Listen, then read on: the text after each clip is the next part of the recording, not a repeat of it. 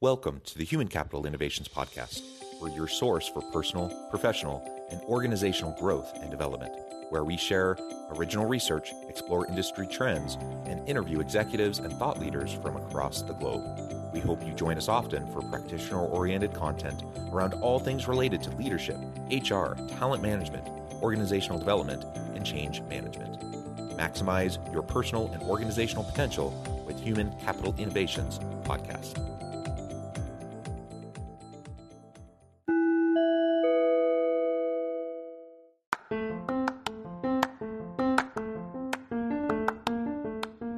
You enjoy the Human Capital Innovations podcast, enjoy ad free listening by going to the Patreon page, and please consider contributing even at the producer or sponsorship level. And please leave a review. Thank you for your support.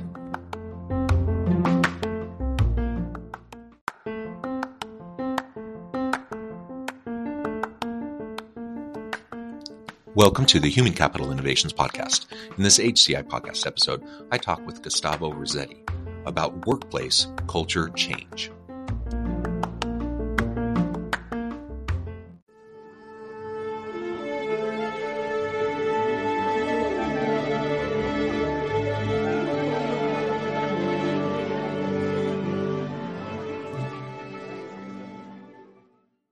Gustavo Razzetti, welcome to the Human Capital Innovations Podcast. Hi, John. happy to be here. Very excited about our conversation. Yeah, it's a pleasure to be with you today. You're joining us from Chicago. I'm south of Salt Lake City in Utah. And today we're going to be talking about workplace culture change. I love this topic. It's one I think I could talk about all day, all week, you know, all day, every day, really, because it's so fascinating and it's so complex on the one hand, but it's also, you know, fairly straightforward on the other. Um, and so we're really going to dig in and unpack, you know, what that can look like and what we can do to enhance the chances of success, successful implementation, and sustainable workplace culture change. As we get started, I wanted to share Gustavo's bio with everybody. Gustavo Razzetti is a workplace culture consultant, author, and speaker who facilitates courageous conversations to drive cultural transformation. He helps executives, team leaders, and founders map and assess their culture and design a better one. He facilitates culture design projects, culture survey assessments, and workshops, both remotely and in person. Over 200,000 leaders, people, teams, and consultants in 50 plus countries use his culture design toolkit. Uh, and I could go on and on, Gustavo, but I'm going to pause there. Anything else you would like to share in particular with me or my audience by way of your background or personal context? And then we'll dive on into the conversation. No, for me, the most important thing is like uh, how I landed into culture design, which is still a new kind of a discipline. And my background it's in marketing innovation. I've been working with companies trying to create a culture of innovation. At some point, they were looking for ideas, but we realized it's actually if they don't design the right behaviors, the right mindset, then innovation or new ideas are never going to see the light of day. So that's what drives me. We all have our own unique backgrounds as we come to this space, uh, and it's one of the things I really love about uh, org change and, and org development and culture change efforts. It's very interdisciplinary, and and people come from all different types of backgrounds uh, to bring their own perspectives, which I think is is just really great. So why don't you start by telling us a little bit more about how you conceptualize this idea of workplace culture change, and then we can dig into some of the challenges that leaders often face, despite best intentions, when they're trying to drive meaningful, sustainable change. In my recent book, I provide different descriptions of how to first describe what culture is all about. No, some people talk about the the way we do things here. But lately on, I've been using this analogy, which is the little things that we pay little attention to until they become the big things. So on a good day, the culture of your company, the culture of your team is unnoticed. It's almost invisible because when things go well, you don't realize what's that glue that bring people together, what are the behaviors, what are the mindset are in play. However, when things go wrong, the culture immediately gets very visible, becomes kind of an issue. So there are two things when it comes to uh, tackling culture. First is preventing your culture going wrong. So how can you uh, have a preemptive approach to culture? Many clients reach out when it's too late. They try to fix culture, and that's not only too late, but it's not the right approach. We like to talk about culture evolution rather than culture change because change, first, the word for people feels like, oh, we're going to get rid of everything. My identity no longer serves me. The the thing that brought us to work here doesn't matter anymore. So people feel like they, eh, unappreciated but also every company has even the worst company have some good and some positive elements in it. So our approach is identify what's working what are the things that we can or should preserve and build on and then what are the things that we need to get rid of and also things that probably you're never going to change and need to accept it's like i am looking at your background no? if you uh, get a house or a loft and you want to recycle well there's usually something that you're going to maintain and then you're going to start changing maybe the floors the the design the colors the lighting but there's something that it's what brought you there. I need to make sure that you maintain it. So, uh, you know, I've worked with a lot of organizations in a consulting capacity. I've worked as an employee in a lot of different organizations. I'm also a researcher, uh, so I've I've researched these topics uh, in a lot of different contexts, a lot of different organizations. The reality is that any sort of change initiative uh, has a real uphill battle uh, to be successful, to be successfully implemented, and to then to actually take hold and actually make you know drive the difference uh, that was intended. Uh, it's hard for any initiative, even the simple ones. Um, and when you get to something like culture change, that is a huge, you know, mon- monumental shift. Oftentimes that you're trying to accomplish within an organization, and and I've just seen so many well-intentioned leaders uh, you know, who are who are trying to do it the right way really just fail, and and they spend you know so much time so much energy so much money uh, to try to drive the change that they're going for. And then it just doesn't take and people are resistant and it you know people even if it does initially take you know it slowly degrades and people end up kind of shifting back to the old status quo um, you know that happens over and over and over again. So what would you say to any leader who's you know who's listening today uh, on what they can do uh, to to lay the groundwork for successful implementation and meaningful sustainable culture change especially for those who have tried in the past and it just hasn't worked. Uh, it, you know so it probably means you're going to be a little bit more skeptical a little bit more um, you know concerned about how it might go if you try again. Mm-hmm. absolutely there are a couple of things. First, uh, we shouldn't use the excuse that culture ch- change is difficult and then ah so i'm going to fail there's this stat that many people attribute to mckinsey that 70% of culture change or culture transformation fail but then a lot of academics kind of to your point your researcher say that there's no uh, factual evidence that that's the case. So it's more of a myth and actually good for if you're a consultant as an excuse if things fail. Well, no, most people fail. I think that one of the things that we observe is first of all the leaders that try to change everything at once. No, they try to transform many aspects at uh, uh, uh, uh, at the same point, and people don't have the capacity and either in time and effort, but also mentally to absorb so many changes at once. Sometimes it's better to adopt a trial and error approach identify what are the quick wins what are the things that we can start uh, uh, improving to build momentum. So people start seeing change as something positive but also what are the two uh, one or two structural things that we want to tackle. The order of change also is important. We see leaders that focus too much on hey we're going to change our company purpose. We're going to change our company values but then the company is suffering from low psychological safety so if people are afraid of speaking up, if people are afraid of bringing their full self to work or ask questions in the open, well, you need to tackle that before you start talking about lofty mission statements, for example. And lastly, there's something very critical, which is a culture it's a co-creation yeah leaders shape and define the larger vision but in the end the culture is the result of everyone's behavior. The same way that if you are the mayor of a city, you cannot define how people are going to dress, drive, and stuff. You just set certain rules, but then people need to have that autonomy to behave. We encourage leaders to co-create culture with their teams, so to to involve in the process. First, you don't need to get buy-in. No, you don't need to sell and impose a culture because they were part of the conversation. So, either understanding where you are, a, a, involving them into defining where it has to be. Of course, in the end, leaders have the last word. But when you involve people in a co creation process, it, it, it's not an uphill battle. It's something that people feel excited to be part of.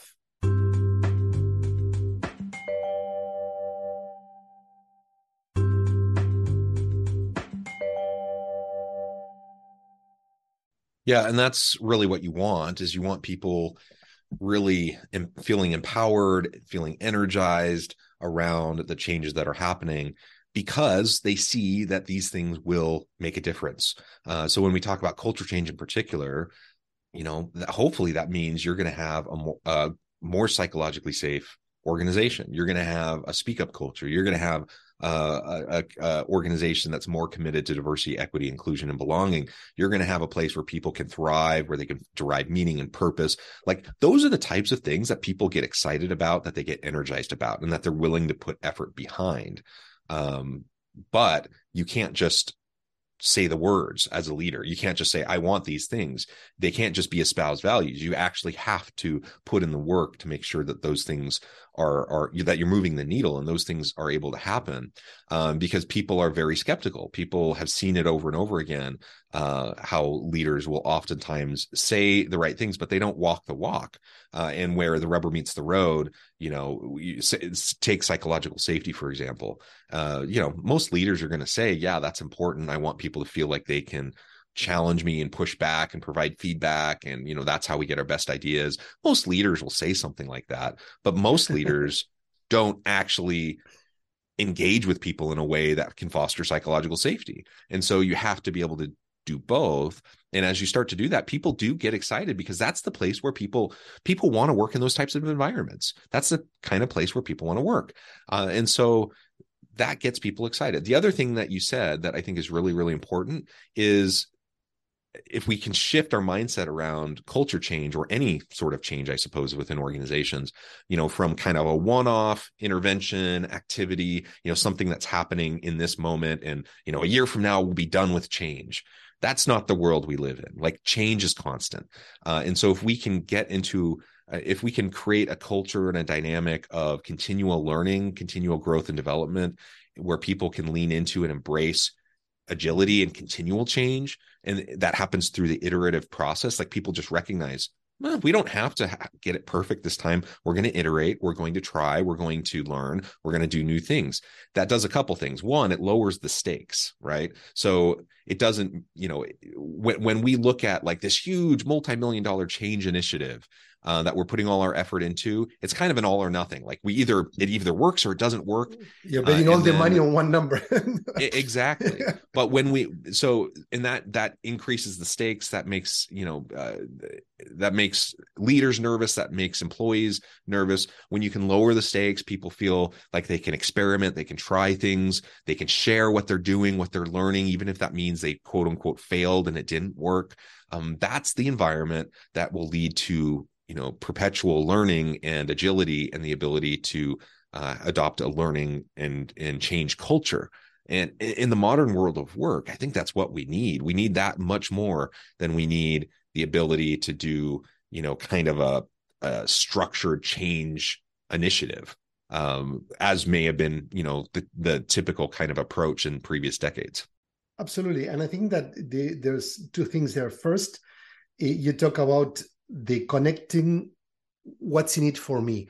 I think that leaders, even if to your point, sometimes with a good good intention, they fail to explain why are we changing, what's driving this change, but most importantly, how it's going to help people.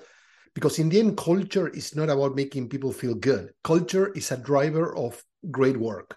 So when you have a good culture, people are going to be excited to your point. They're going to be happy to be there and they're going to do their best work. And that's what the most important value of culture is. The second element you tap into it's words versus behavior. So the role of the leader is not only to define this is the culture we want but they need to demonstrate it with their own behavior. So people are going to they're skeptical. They're going to uh, uh, push back. They're going to see if the leader really means what they're saying or not. And so your behavior is critical. And only then when you start modeling the right behaviors you can start demanding what you expect from people. Many leaders put the, hey, I want my people to do this, but they don't commit to changing themselves first. Yeah. And, and you do need to start with yourself so you can model uh, the types of behaviors, the, the types of attitudes that you want to see in the rest of your people. And that doesn't mean that you need to be perfect. I, I think this is another sticking point for a lot of people. Uh, they think, well, you know, I, I want to model a healthy workplace culture for my team, but I don't really know what I'm doing. I'm just doing the best I can. And I spend most of my time running around with like a chicken with my head cut off, putting out fires and I know it's not always the healthiest, and I don't always, you know, interact with people in the best ways. Like I, I think most leaders recognize and are self-aware enough to know that you know they're not perfect or anywhere close to it, and and so it becomes a little bit overwhelming to think I can't actually drive any meaningful culture change until I figure it all out myself. And and I guess my response to that would be the same as we talked about with with overall organizational culture change is that it can be iterative. Like you don't have to do it all at once.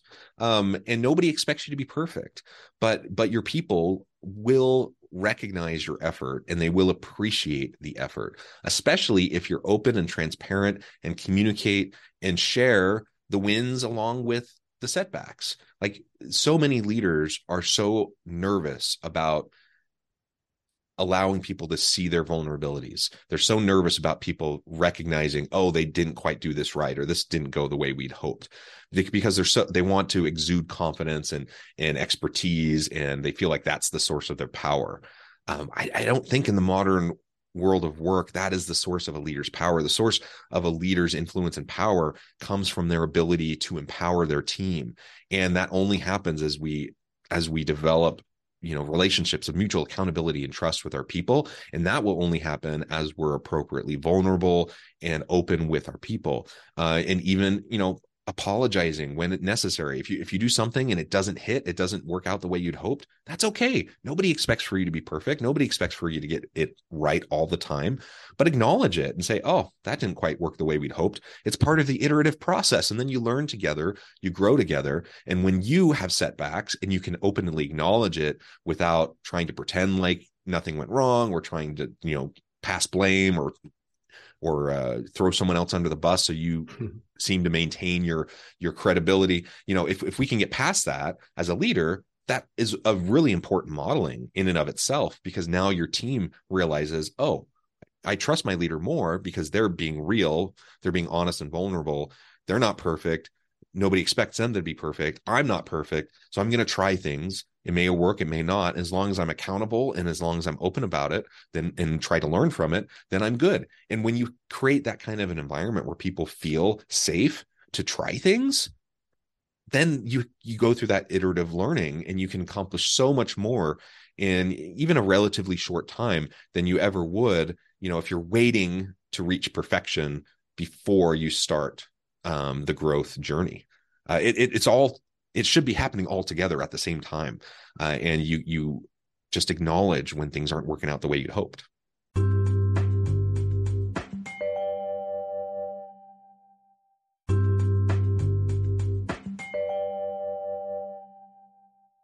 Leaders uh, to your point have this perfectionist mindset that they want to move from one state to another before without having to go through that journey. But definitely.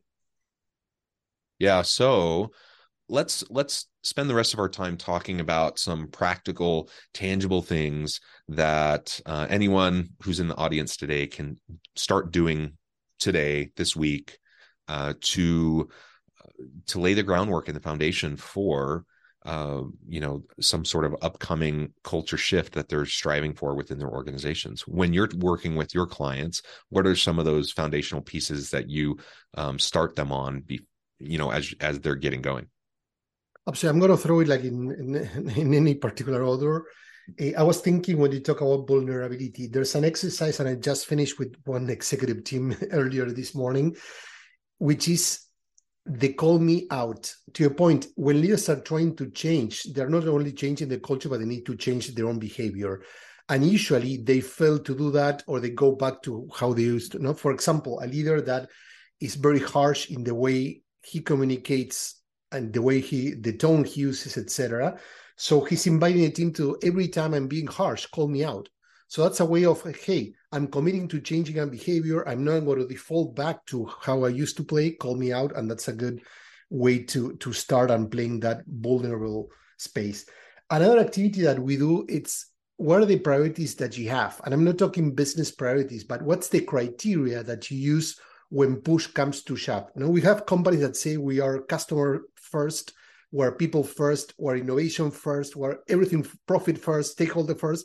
But then when you need to make decisions, what are really the criteria? So we use these even over statements in which you need to define when push comes to shove, when there's a conflict, what's going to come first, your people or your profit, growth, a perfection or a speed? No, and I think that's another exercise that creates a lot of uh, first uh, interesting conversations, but also drives clarity because it helps people have a criteria on how they want to make decisions. So every time someone at the top, medium, or low level need to make a decision, they're going to use those priorities as the guiding kind of a, a, a light.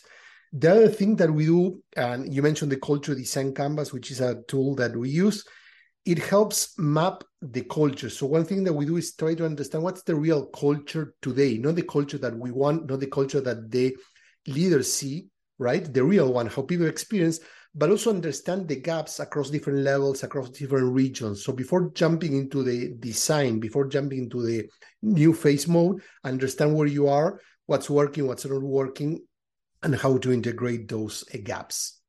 Well, Gustavo, this has been a really great conversation. I, I think there's much more we could say, um, but I also note that I'll need to let you go here in a few minutes. Uh, as we start to wrap things up, uh, I just wanted to give you a chance to share anything else specifically about your organization, your team uh, that you feel would be helpful for the audience as they're embarking on their uh, workplace culture change and, and the shifts that they're desiring to see. Uh, and then we'll uh, start to wrap up. Absolutely.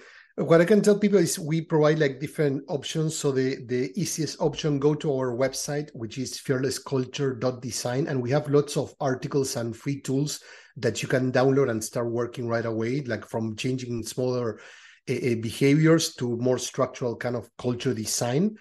Uh, the second thing is uh, I recently published a book, Remote Not Distant, that even though it focuses on the hybrid workplace, which is the new reality that many companies are Eh, eh, tackling, there are a lot of tools and processes and insights and examples, not only uh, from large companies, but also from unknown companies as well, that can really inspire you on your journey. And lastly, if you're looking for advice, whatever, we also do consulting work. So reach out and see what's what are your issues and how we can help you. Wonderful. Thank you so much, Gustavo. This has just been a real pleasure. And I really encourage my audience to reach out, get connected, check out the resources, check out what Gustavo and his team can do for you. Culture change is really important. It's the foundation. Uh, I mean, a, a, good, positive, healthy workplace culture is the foundation of any successful organization. Um, and and as you mentioned, you know, most organizations, most leaders will espouse, they'll say things like, we want to be a people centric, people first organization. But then they have policies, practices, and procedures that really undermine that intention.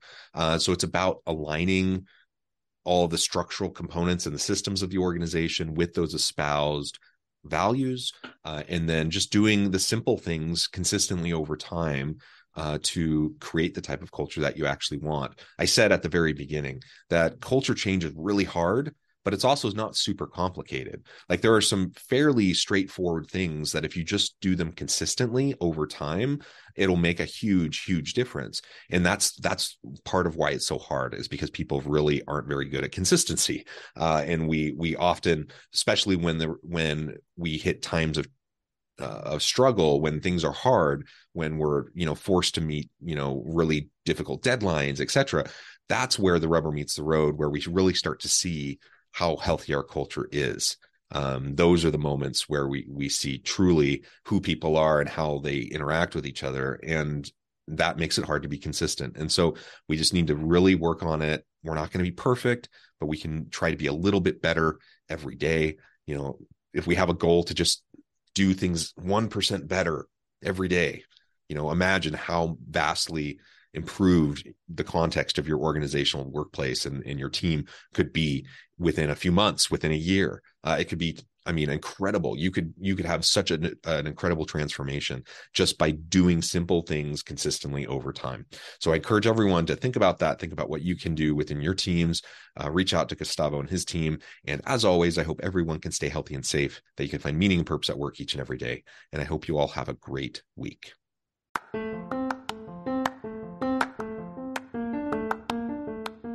Do you enjoy the Human Capital Innovations podcast? Enjoy ad free listening by going to the Patreon page, and please consider contributing even at the producer or sponsorship level. And please leave a review. Thank you for your support.